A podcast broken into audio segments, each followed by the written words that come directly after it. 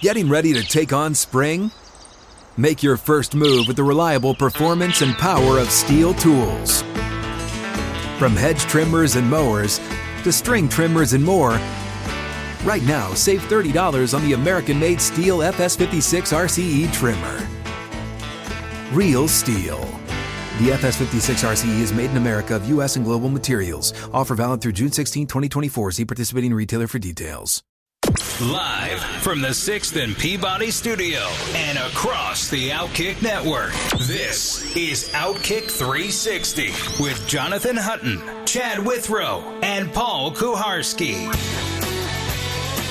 The Titans are keeping Ben Jones. They have re-signed him to a two-year contract, seven million per season, which is about right based on um, his last pay increase and contract and where he is right now in terms of his career. He's back, and that's a big piece for their offensive line. Uh, they have also released Janoris Jenkins. Jack Rabbit is gone from the Titans defense. Outkick 360 rolls on across the Outkick network. Final hours here coming up in 20 minutes. Trey Wallace of Outkick.com. He is in Indianapolis with uh, NCAA tournament coverage for Outkick, where in Indy you have Michigan, Colorado State, followed by Tennessee and Longwood. That's the first session. Second session later in the evening in Indy, Trey will be covering Kentucky and St. Peter's and Murray State, San Francisco. He's got a nice four pack there. I usually uh, have some sort of nugget or anecdote about every team or school in the NCAA tournament bracket. Uh, to be completely honest, I don't know a single thing about St. Peter's.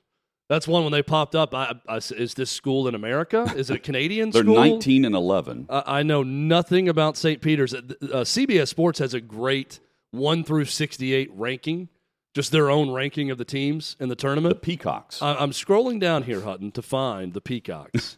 I'm in the 50s right now. Uh, Richmond's Okay. 53, Yale 54, Colgate 55, St. Peter's 57.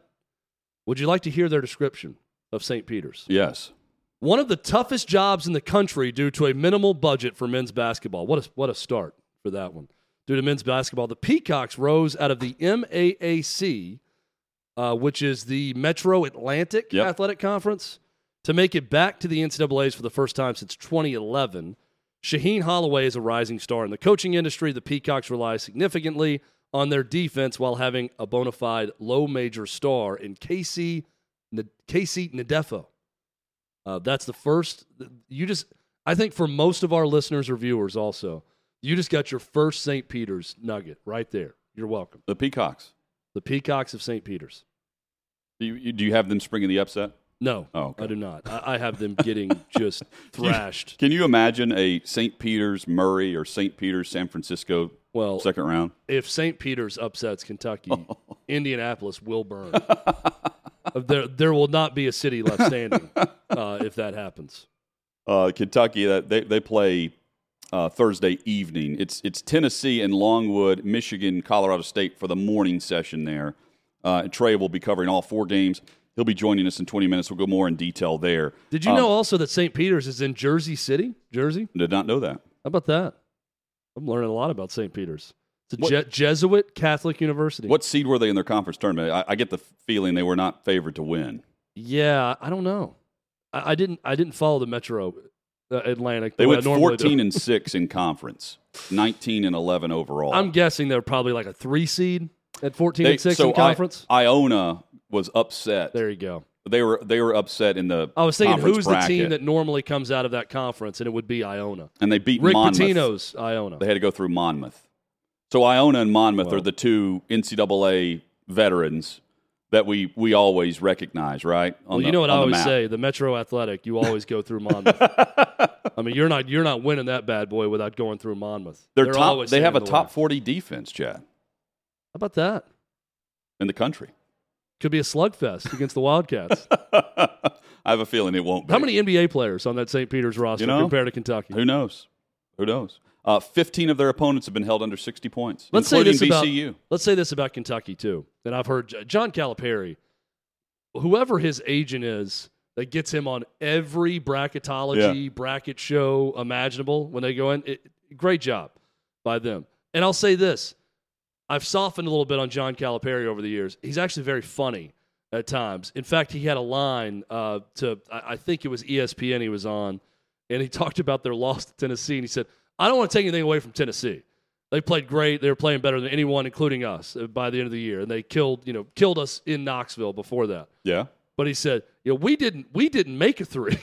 he said, not only he said, I don't mind if you miss. He's like, my line to my players is if you shoot and miss, it's not a problem. But you can't miss all of them. and he said, if you miss all of them, it's my job to take you out of the game at some point. But then everyone was missing all of them, so we couldn't take everyone out of the game, uh, which could sound like whining, but uh, from Calipari is pretty funny. This is a very different Kentucky team in this tournament Yes. because of the transfer portal, because of what they were able to do with Toppin, with Tshiebwe, with Wheeler, with the guys they brought in, Kellan Grady from Davidson, they got old overnight.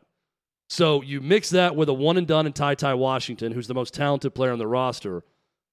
That's why I have Kentucky going to the Final Four. This is a roster made for a tourney run because they finally have the experience because they added that experience via the transfer portal. They got guys who have been there and done that and played college basketball for a while. Uh, I like Kentucky's draw, and uh, the only thing that's that's weird about the draw for Kentucky fans is they're going to have to see Murray State possibly in the second round, and that's going to make them very nervous in that game. But for a 7-10 matchup, I think it's a good game. I think it's the easiest 7-10 draw. Murray State or San Francisco. Yeah, I think it sucks that you have the in-state matchups period early in the tournament. Like especially It doesn't suck in this circumstance because Kentucky won't play Murray. Murray wants to play Kentucky, and Kentucky Yeah. doesn't want to play them. So they're like- forcing the issue. is it Bama who, who who has Jacksonville State? Is it Auburn? Auburn, Auburn. plays Jacksonville State. So like the in-state matchup there, I just I mean, I don't get that. Yeah, Uh, in the from a- first round. Yeah, like right out of the gate, it would be like Chattanooga taking on Tennessee. I wouldn't like that um, for either school. Like I, I would want something fresh, right? Yeah. like some type of reward of going to the tournament and not facing the in-state rival, or in some cases, just the in-state opponent that is dominating. Look, Murray Like State. Murray State is thirty and two. Okay, so they're a very good team. Mhm. But if I gave you the choice of these 7-10 games, if you're the two seed, you're going to get the winner of it. Murray State, San Francisco. That's Kentucky's draw. Or Michigan State and Davidson. USC and Miami. Miami, by the way, who won at Cameron Indoor this year, also. Or Ohio State and Loyola Chicago. Yeah, you're right. I am taking Murray State, You're San right. Francisco winner. So that is the easiest of the seven tens uh, for Kentucky. and San is Francisco's no slouch Wildcats. either. No, That they're The Dons. The Dons. Yeah. Uh, again, that game is 9:40 Eastern on Thursday night. Do you think their coach ever says, you know, Bill Russell ain't walking through that door anytime soon? you guys get your heads up. It's been a while since we won a, nat- a natty here in Hey, San Francisco. San Francisco- But Bill Russell did it. San Francisco beat UAB and Davidson this year.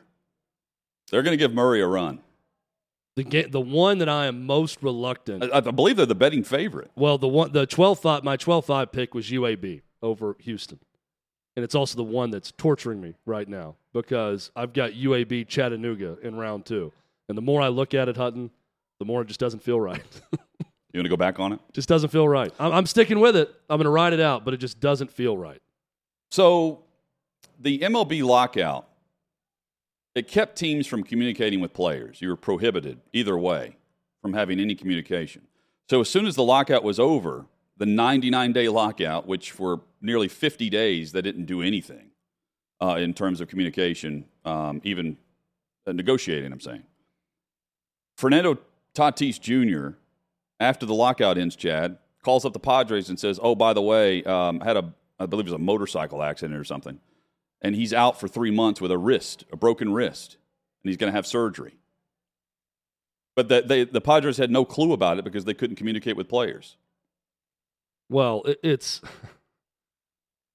it's a bummer for the Padres. That's uh, yeah. I mean, because when you think about like he is a generational talent, yeah, and uh, th- that's one that you break your wrist, whatever happened uh, with this accident, that's not anything that's easy to come back from, especially when it's a non-baseball related injury like that. It, it's it's a bummer. well, and did he just signed like a 14 year, Yeah. 350 million dollar contract Oh, it was it was one of those Last was- year or the It was year like before. a lifetime contract. Yeah. you're going to be a Padre for as long as we, we want you to be a Padre, and here are the numbers. And it was astronomical. They did not uh, in Atlanta give that contract to Freddie Freeman. Instead, they trade for Matt Olson uh, and give him a lengthy contract. And we're going to see Freddie Freeman playing elsewhere. Chad mentioned it earlier with John. He's from LA. Um, the Yankees are also squarely in the mix based on tweets and, and those following the, the league. But uh, Chad, you mentioned last week you felt like it was going to be the Dodgers. Yeah. So, I mean, look, it, it's anybody's guess at this point. It's uh, obviously it's not going to be the Braves, and that's the headline here. Matt Olson traded. Uh, they they get the eight year contract done. He's 27, so the Braves have him until he's 35. 39 home runs, uh, two time Gold Glove winner. One of my first questions was, I know the guy can mash. How good is he in the field? Now, oh, he's a two time Gold Glove winner. That was one of Freddie Freeman's biggest strengths. He's probably the best defensive first baseman in all of baseball. And they're going to a guy who's one of the best defensive first basemen in all of baseball. Um, Alex Anthopoulos, all reports, David O'Brien, who I read from The Athletic, who covers the Braves, essentially he got frustrated that it was just a complete stalemate with Freddie Freeman on the year, mm-hmm. on the length of the contract. Braves didn't want to budge. Freeman's camp didn't want to budge. So instead of sitting back and hoping Freeman's camp came around and decided, okay, I'll stay with the hometown team, he got active and he traded with the A's for, for Matt Olson. I respect it. If you have the alternative of Freddie Freeman or Matt Olson, I would want Freddie Freeman, especially if I'm the Atlanta Braves, with what he's meant to that organization. But also, this is absolutely the best thing that could happen if you weren't going to re sign Freddie Freeman. There's not a close second of possibilities. So the Braves made out well here. I still would prefer Freddie Freeman. And I really don't want to see Freddie Freeman go to a, a, National League team yeah. like the Dodgers. You'd rather see him in the AL. I'd rather see him with PK's. By, by doing this, by overplay, it's clear he overplayed his hand with Atlanta. By doing this, he, he loses some leverage, right? Because you can't you can't say, well, i will just stay in Atlanta, and Atlanta's going to drive up the price and always be in the mix to to re-sign the guy. Um, he's going to have a, a, huge bank account whenever this is all said and done. I'm not saying he, he loses a ton here, but the leverage of playing two sides where the, the greatest possibility is Atlanta desperately wants him back and they want to keep the, you know, their, their talented player on their roster as they defend their crown. Instead, they've moved on and now it's, you know, one less team you have to bid against if you're LA, if you're New York, or anyone else. Well, what do the Yankees feel about Rizzo at first? I mean, they could easily say, you know, we want to work out a deal, but we're okay with that as, as a fallback plan. Um, the Dodgers seem to be more uh, not desperate, but more in need of Freddie Freeman. But then if the Dodgers are just negotiating against themselves at this point, yeah, Braves taking their name publicly out of the bidding hurts his leverage. But I also don't know the bidding factor between Dodgers and Yankees to know what Freddie Freeman's going to get from that. They could still be actively bidding hard against each other right now. Either way, it's a bummer for Braves fans because Freddie Freeman's such a huge part of that organization. He's one of those Chipper Jones mm. type guys yeah. that has been there for a long time. And Chipper Jones, obviously, a lifelong Brave and will be remembered that way. But Freddie Freeman, in the same spirit of Chipper Jones, and now you might watch him go play for the Yankees, the Dodgers, which hurts.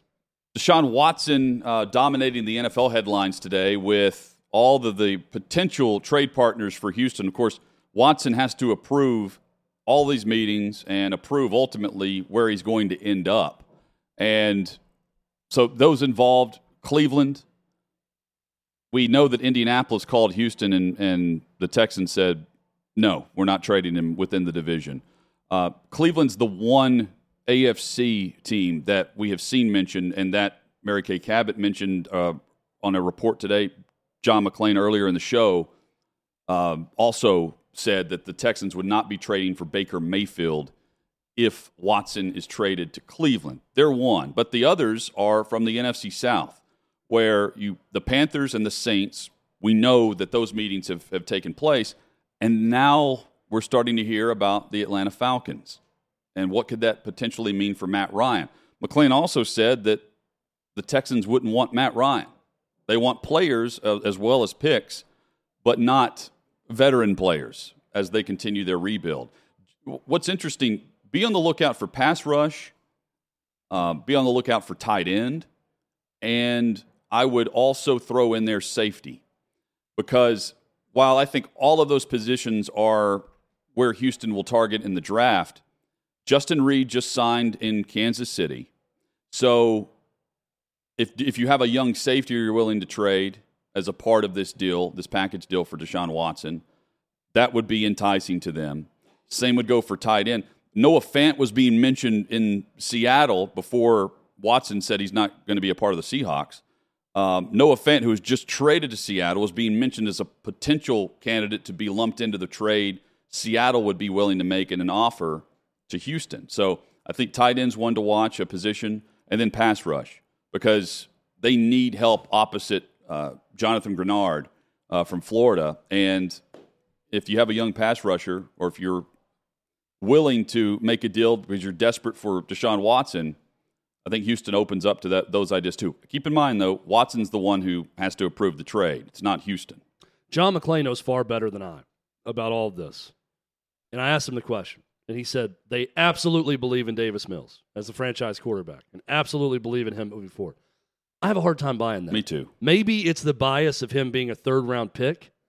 Um, I thought he was pretty good, better than I expected. It's okay. for a third round Yeah. pick by the end of the year, but it's just it, I understand not wanting an aging Matt Ryan for a roster that's not very good.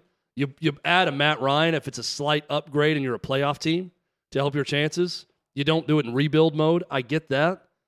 But I'm also hard pressed to believe that the Texans would not be in an upgrade at quarterback market for whatever they trade for with Deshaun Watson, whether that be draft picks or a current quarterback. I just I don't see the Houston Texans as a team saying, guys, we've got quarterback figured out. Let's get everything else around the quarterback in this trade. We want draft picks, we want starters on defense, and we got the quarterback figured out. They're a team that's got to figure that out too. Yes. But Matt Ryan, John though, talks to the team, so uh, he I, they he would know. they restructured his contract where the cap hit this year is only like 36 or 37 million. It was like 11 or 12 million more than that over the weekend, and they've restructured. He was the, the he was the highest uh, salary cap hit of any quarterback in the NFL up until last weekend when they restructured that cap hit. Um, that makes the trade more likely. I just I, I assume they're sticking with him for one more year, and, and they very well might do that and then address something in the draft as well. But Atlanta's clearly not sitting still at that position. And can they find a trade partner if Houston doesn't want? I would be curious if, if Indy is uh, one of those potential landing spots for Matt Ryan. He's 36, he'll be 37 whenever the season kicks off. But in terms of age at quarterback, um, you, you can look at that and say you're acquiring a, a guy that's going to give you at least two or three years um, playing at a, a at still a high level. Uh, He was coming along well in the the Arthur Smith offense towards the back half of the season, and he was doing it without much talent around him because of injury, because of youth. And when I say talent, they had no one running the football. They had zero run game, and all their wide receivers were either sitting out or injured. Yeah, I like the idea of Arthur Smith coaching Deshaun Watson. Yeah. From a coach quarterback relationship standpoint, I'd like to see what Arthur Smith could do with Deshaun Watson. That could be a fun one. Hit us up on Twitter. You can react and join the conversation at Outkick360. Trey Wallace about to join the show when we return. He's in Indianapolis, uh, set for tip off on Thursday for the NCAA tournament. He's covering Tennessee and Kentucky for Outkick. We'll preview those matchups, preview what's to come in the NCAA tournament from Indy with Trey Wallace next on Outkick 360. You ready? Showtime. On May 3rd, summer starts with The Fall Guy. Let's do it later. Let's drink a spicy margarita. Make some bad decisions. Yes. Audiences are falling in love with the most entertaining film of the year. Fall guy. Fall Guy. Fall guy. That's what the poster said. See Ryan Gosling and Emily Blunt in the movie critics say exists to make you happy. Trying to make it out? Nope. Because I don't either. It's not what I'm into right now. What are you into? Talking. Yeah. The Fall Guy. Only in theaters May 3rd. Rated PG 13. Trey Wallace provided Outkick with great coverage of the SEC tournament. details on what Rick Barnes was had to say uh, about the tournament seeding, transparency needed in that regard, and more. Plus, he had to sit down with UT Chancellor Donde Plowman. That's available for you at Outkick.com. Trey is on his way to Indianapolis, where Tennessee will take on Longwood, and Kentucky gets uh, a first round matchup prior to meeting potential in state foe Murray State. Uh, if that can happen, they've got to get past San Francisco. Uh, but he's on his way to Indy, where he'll be covering four games, including Michigan and Colorado State among those. Trey, hope you're doing well. I'm good. You guys caught me like uh, like I almost made it. I was 20 oh. miles away from Indy, and I was like, ah, okay, all right. But um, hope you guys are doing good and excited to to bring some coverage to the uh, the Outkick crew this week. This is uh this is a great draw for for Indianapolis and and for the site because I know you were debating last week. Do I go cover Tennessee or Kentucky based on the draw? You get both of them now. Yeah, I think that really worked out. You look at the Greenville region uh, that that only got Auburn. You know, they did get Duke uh, in there as well, but SEC wise, uh, only getting Auburn. So, you know, Indianapolis lucked out in a way too. It's going to be very awkward when Tennessee fans and Kentucky fans run into each other in Indianapolis, but also know that they're not playing each other uh, after what happened last I don't even know three days ago, four days ago in Tampa. So um, it, it is a good draw for Indianapolis. Should be a good crowd on Thursday. And then Saturday, you know, Tennessee and Kentucky advance. I'm sure that place will be near sold out. So, yeah, they, they did. They lucked out in the draw. Trey, how much research have you done on Longwood uh, already? Are you all ready to go with the Longwood scouting report, or, or where, where are we in that process? I'm getting close. I watched a little bit of footage uh, last night uh, once I got back from Tampa. Um, and look, they're they're very guard oriented, not a very tall team. Uh, they're going to push. It kind of reminds me a little bit like what Arkansas does and pushing you up and down the court with their speed. They, you know, look, they don't have a, a six foot eight or whatever Jalen Williams out there. Uh, they don't have a, a sharpshooter like JD Notae, but they do have enough guys that can score some points. I just think that's going to be hard to do, Chad, when it comes to Tennessee's defense. So we'll get a little bit more footage in tonight looking at them. And then, um, but other than that, really guard oriented. So interested to see how Rick Barnes plays it on defense. Well, and you know, once the dust settles from Tennessee not being a two seed, being a three seed, all the frustration around that, you look up and it's not a bad draw uh, for the Vols. Uh, they get Longwood, they're a, a 17 and a half point favorite in that game. Then they get Colorado State or Michigan Let's just talk about this first weekend. If Tennessee's to get through this first weekend, overall, what do you think about their draw and their path to get to the Sweet 16? I mean, I don't, I don't particularly dislike it. I think it's a, Chad, I think it's a bit easier than what they would have had with a two. Um, you're potentially going to play Villanova, um, and and I and I get the Arizona part of it, but this is a Tennessee team that, that's already kind of been down that road in a sense with Nova. Um, you look at like like getting out of this weekend seems pretty easy for me for Tennessee, I, in my opinion. They should beat either Michigan or Colorado State on Saturday if they they win on Thursday. And then it gets interesting when you get to San Antonio of, of how it would play out in that matchup. I think Tennessee works out really well for them right now with this draw that could potentially put them in the Elite Eight. And Chad, from there, anything can happen. It, it, it doesn't matter as long as you get to that spot, that's where things can get a little bit crazy. So I like the draw, but I still think they got shafted when it comes to the two seed. So it's kind of both ends of the spectrum of that answer.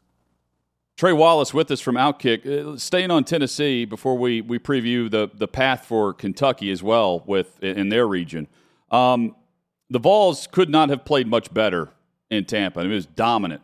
Where they held a lead for practically all of those matchups for the entire games. Um, how do they keep that hot hand going, Trey? Uh, from from top to bottom, Rick Barnes got the most out of that group. It's it's Josiah Jordan James. It's him coming out, and it's him, you know, knocking down three consecutive baskets to start games. I mean, you way that he looked at he's that he's played, um, but it's also the guard play. You know, get, get, getting the same out of Santiago Vescovi and Kennedy Chandler, having them be a presence, and then also I'll say this: Uros Plavsic. Have him be aggressive in the paint. I, I think that's the biggest thing. You're not going to have to worry about this team maybe not looking ahead, but in a sense of I think they've been disrespected in a sense. I think that Rick Barnes has kind of made that known in his comments in the media this week. So I would expect the Tennessee team to come out hot on Thursday and, and try to take care of Longwood quick, get what they have to off the bench, and then be ready to go for Saturday. I, I, I think this basketball team is rolling right now, Jonathan. Um, coming off a weekend in Tampa where I think they led. I mean, I'm sorry, I think they were trailing only two minutes over three games. That's hard to do. I don't, I don't care yeah. who you are. So you you look at what they're doing right now. Tennessee will be ready to go, and I think that they've got a, a darn good shot of making it to, to the Elite Eight in San Antonio. Well, and, and with Tennessee, you can only stop so many threats offensively, right? Or really focus on them. That's why Josiah Jordan James is so key because when he can get set and hit a three, and he's usually not the focus of a defense. The other one is Zakai Zeigler. When he checks in, is a, is a, a big X factor for Tennessee. He was not very good uh, in Tampa. Had a bunch of turnovers in the championship game. Still had some big moments in those games. But what do you think about Zeigler being an X factor for Tennessee heading into this tournament? I mean, Chad, he's got to be, man. Uh, I think I counted five turnovers in the second half of that game, uh, that championship game against A and M uh, for Zeigler. He just got to be better with the ball. Um, and and look, he's going to be an X factor coming off that bench for Tennessee. They need him. They need him to be hitting long shots, uh, driving the basket. You're going to have to give Kennedy and Chandler a break sometime in between there. Um, so when you get them all on the court together, it's all about their ball movement. So I, I think Zakai will be fine. I, I, I'm not going to say the moment was too big or anything like that for him. The kid's played some big time games this season, but that that that that start of that second half, it got a little sloppy, uh, and Rick Barnes had to clean that up a little bit. He, he set him on the bench for a minute, and then got him reset, got back in the game. So he's going to be big for what Tennessee does this week and going forward in the tournament, and especially if he can force the fouls. You know, draw those fouls inside the paint get to the basket, get other teams in trouble. I think that's what you can look for out of Zakai Zeigler. Trey, I have in the the Outkick bracket challenge, and by the way, we'll send you the link so you can you can join us in this. I have Kentucky winning the national title. I look at their path uh, from their region in the East, and I think they by far have the easiest path among teams that are title contenders going into the tournament not just on the bottom half of their bracket, but they have Baylor as the one seed that I think is very beatable. I don't disagree with you. I think Kentucky has a pretty nice path to get to the Final Four. Um, I, I, think that here, here's the thing with them: the way that they're playing right now, like they're not going to shoot as bad as they shot against Tennessee in the tournament. I don't. I don't think Oscar's going to be more of a factor. Factor. Um, I think Ty Ty Washington starting to step up his game again after coming off an ankle injury. You've got Wheeler in there who can get to the basket, but also can shoot from behind the perimeter. I look at their matchups and how this thing would play out. I am very interested in the Murray State matchup because Murray. I've watched Murray State play a couple times this year, and that's a team that can come out and shoot, and they can get hot from behind the arc. Um, that's where things can get a little dicey if you're a Kentucky fan. Is if a team comes out and just starts nailing down threes um, and you've got to rely on Oscar or you know or Toppin or whatnot to be able to get you around the basket. So no, I I think Kentucky is is going to be set up just fine. Uh, in my opinion, to make an Elite Eight. We'll see how far they get with the Final Four the national championship. Anything can happen, but I think the draw that they got that'll start this week, I, I think it suits them really well uh, to make it that far. It it'll be interesting. The national championship thing, Jonathan yeah, okay. I, I feel you on it. I, they have the talent to do it. I just want to see them put together a complete game yeah. over maybe the next two weekends to get to that point. Murray State is thirty and two on the season. Uh, um, yeah. I, I just yeah. I, like to go through the bracket and just look at records. I don't care what league you're in. Thirty and two uh, for Murray State. Colorado State's twenty five and five in a good league. Uh, these are really good basketball teams that know how to win and have done a lot of it. Uh, that's why these things get interesting when you get up against veteran teams like this that win all the time. And that's what Murray State is. That's what Colorado State is. And that's what Michigan is going to see in a game you're going to watch. Well, that's what that's what stands out to me too is how does Colorado State play up against Michigan? We know what Michigan is. I think we've all watched four or five Michigan games this year at times.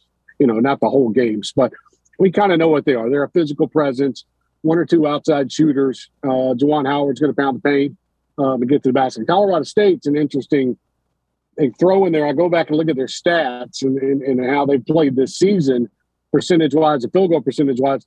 That's a team that that to me is interesting because again, they're seniors and they're juniors on the roster, and I'm not going to act like I know all their names, but they have put up really good points this year. Going back and look at their stats, and I think that you know, I think the better matchup for Tennessee is Michigan in the second round compared to Colorado State, and I think that you know you talked about it with Murray State with them sitting at 30 and two. I mean, you know, if you follow that league and um, and a lot of people in, in our area know Murray State you know how good they are. And and maybe not 30 and 2, maybe you wouldn't thought about that. But when you look at this thing and the way they get up and down the court uh, and can shoot from behind the perimeter, that's what I'm saying. Just watch out because that is a team that they get hot that could cause some trouble. So I, I like Murray State. They're fun to watch, and um, it could be an interesting matchup if they make it to Saturday. Yeah, I, I, I, I like where you're going with that because they're the team that I think, and I'm guilty of this, I get them to the second round against Kentucky and I automatically advance the Wildcats. But they're a team that can become the national storyline of the Sweet 16 quickly in that bracket if they win two games this upcoming weekend. Well, that's, yeah, no, and that's the big thing. Like, there's, look, there's so many different variables that go into this Indiana, Indiana, I'm sorry, Indianapolis bracket in a sense of who's playing here and the matchups we could see potentially going down on Saturday. That's one that really stands out to me. Murray State, Kentucky. I mean, talk about craziness inside the arena. You know, if they go about it with the fan bases, um, and then you'll have Tennessee fans in there rooting for Murray State. I'm just saying, you know, it, it will be. I think that matchup right there will be a high scoring type matchup. And then I think if Tennessee and Michigan play, you'll see a physical type game. Um, and I think the Colorado State matchup would be a little bit different when it comes to scoring for both teams. So it, it's going to be a, a, good region up here with all these teams in Indianapolis. And um, I, I just, I, I, keep saying Murray State for some reason. I look at their bracket, I look at their team, I look at their scoring. I've seen crazier things happen, and they remind me a lot of Auburn without Jabari Smith, by the way. But they remind me a lot of Auburn. So just whatever. You want to make some money on FanDuel, go throw a little money on uh, Murray State to beat Kentucky in the second round. So Trey, it was odd, uh, and you've covered Tennessee for a while, but to see Tennessee fans not against the national media, but Tennessee fans teaming up with national media to mm. go against the NCAA selection committee. Uh, a, a, big twist. The first time I've seen this, people united in the fact that Tennessee deserved better than a three seed in this tournament, and Tennessee fans just agreeing with everyone in the media did not see that coming, Trey. There wasn't a lot of pushback that Tennessee should have been a three seed and shouldn't have been a two seed. Not that it matters now that games are about to start being played, uh, but that was a, a, a, an odd twist in this story of the two going head to head against each other. Chad, I got back to my, my room after covering everything that went on after Tennessee won the, the championship on Sunday. I'm making back right when the selection was starting. And then Joe Lunardi, you know, they get him on and he starts giving his somewhat whatever his explanation was. It wasn't a darn explanation. It was just rambling. Um, and you and then you look at the committee chair, and I forgot what conference he's out of. I think it was the Southwest Conference, if I'm not mistaken.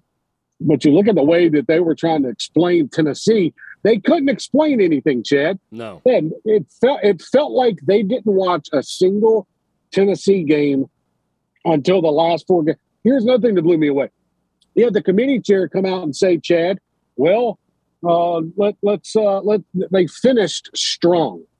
What, what the hell are you talking about? Tennessee was 15 and three over the last 18 games with wins over Auburn, Arkansas, LSU, Kentucky twice, A&M, who was the number one seed in the NIT. It just felt like they didn't do their homework on Tennessee, and they were dead set on keeping them at a three no matter what, based on what they did in the regular season and whatever they watched. I don't know what games they watched, but whatever they did, they decided to keep them there. and and you did. You saw Tennessee fans coming together with some national media members that we won't mention on here that usually get hated on and uh, and coming together. It's like Avengers Endgame. Like everybody decided to come together against the NCAA. It was kind of beautiful to watch. Well, and and Trey, the elephant in the room with Tennessee is is Rick Barnes' terrible record in March uh, in this tournament. Yep. And that's what everyone's getting. Well, well, but this is a Rick Barnes coach team. They typically underperform. Um, I remember texting with you Saturday night, and I, we're watching the game in Murfreesboro with no sound, but I'm watching Tennessee celebrate the win over Kentucky in the semi, and I'm thinking, this looks like a few years ago when they celebrated like they just won the SEC after beating Kentucky in a thriller, and they're going to come out flat on Sunday. And you said, nope. They were all walking around saying, one more. Let's not celebrate. One more. Doesn't matter until we win one more. What is the mindset of this Tennessee team now as they prepare for this tournament?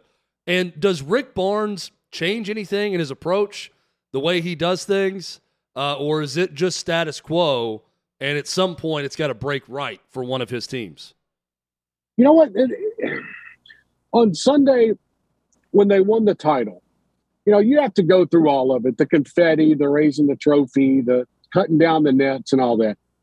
I, I, it was, you know, I, I covered John Fulkerson for a long time. So it was good to see John Fulkerson know, he was breaking down in tears and he was excited to finally win a championship. But I will say this every single one of those players were all walking around that court saying, We're not done yet.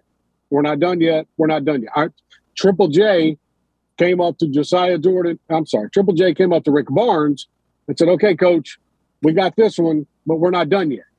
So you look at this team, and there's just a different makeup about this team. Josiah Jordan James talked about it post game that he's more close and it feels like there's more of a brotherhood. It was no disrespect to that 2019 team that we were talking about with Admiral Grant, Cal, and Bone and all those. There's something about this squad that they're not satisfied.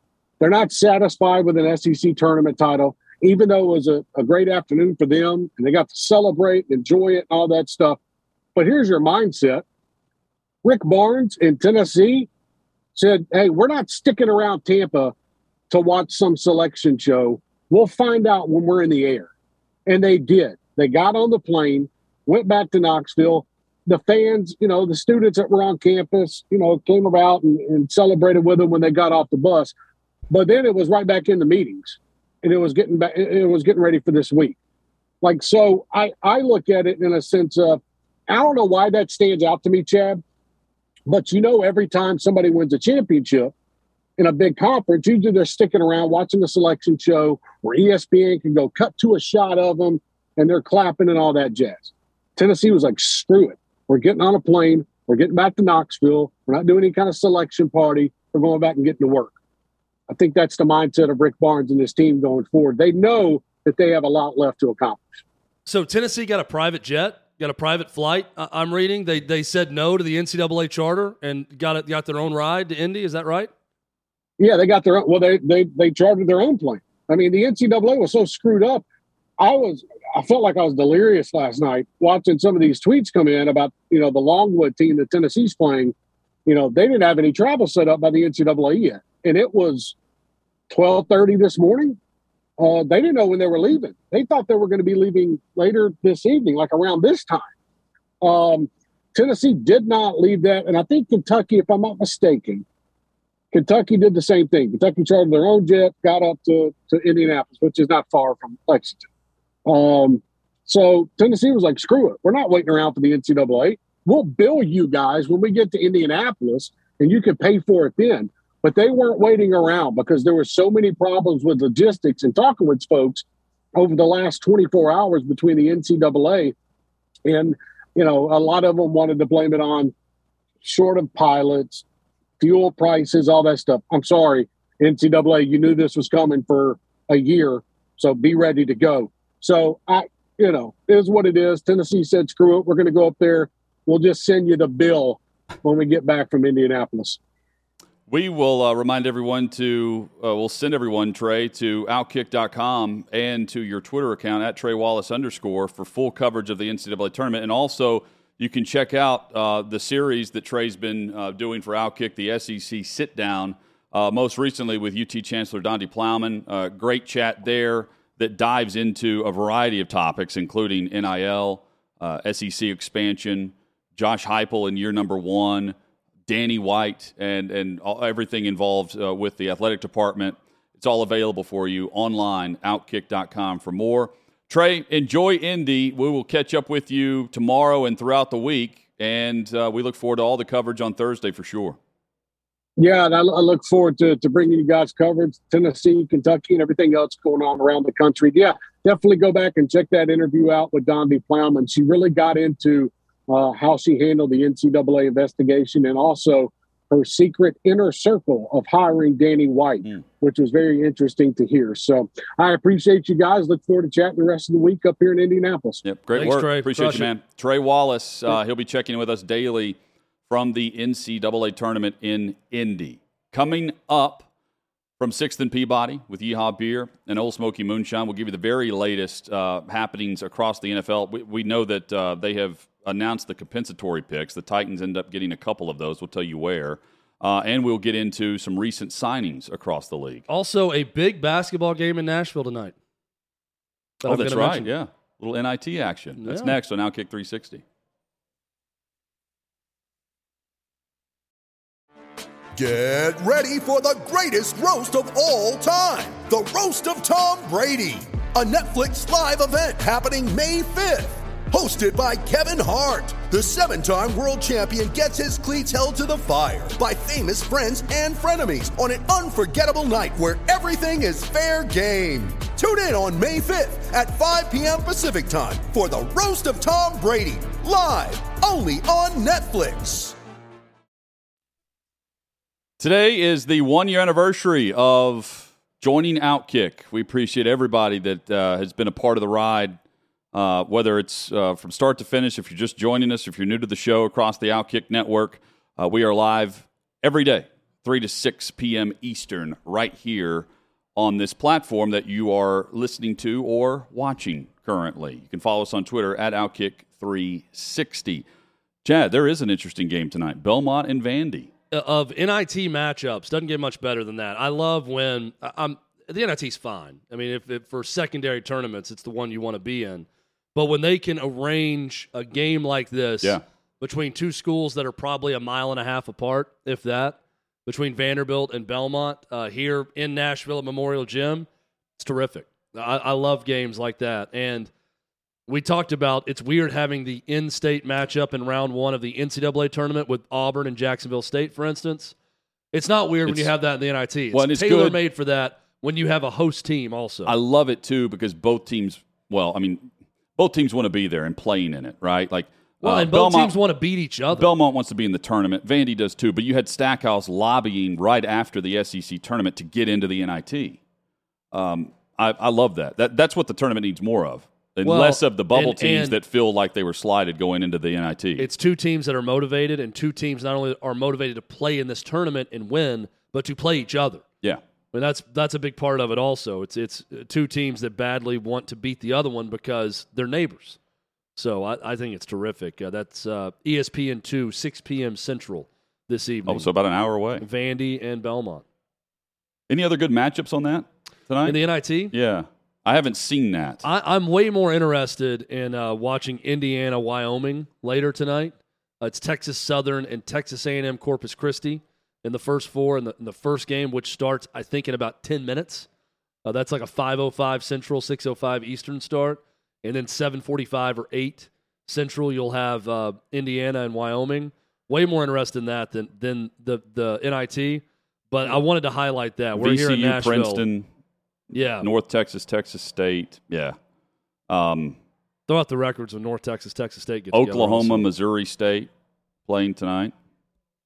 Oregon, and Utah State. Xavier, Cleveland State. There you go. Bel- yeah, Belmont. So Belmont Vandy's- Vandy is the by far the best Yeah. one. Yeah.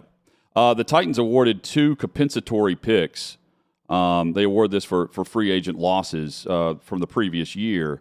Uh, they get a sixth round and a fourth round. They get a fourth round compensatory along with a six going into April's draft. Uh, today, uh, their headlines: they have re-signed Ben Jones to a two-year deal uh, worth 14 million. Um, so uh, about what we would expect con- contractually for that. They also have signed uh, defensive back AJ Moore, and they released Jackrabbit Jenkins um, from the roster. So those are the big, the, big moment headlines for them um, as we get set for the start of the new league year tomorrow. Tomorrow at this time, all of these teams have to be below the salary cap. And tomorrow, Hutton, we are one day closer to our watch party at Sixth and Peabody for the That's NCAA right. tournament. Hey, go one fill out the bracket. Closer. Bracket challenge, some Yes. great prizes, including a $500 bar tab here at Sixth and Peabody. On tomorrow's show, Dan Dakich will join us. Uh, we will have JP Arencibia in studio, and Kermit Davis, head coach of the Ole Miss Rebels, previews the brackets with us.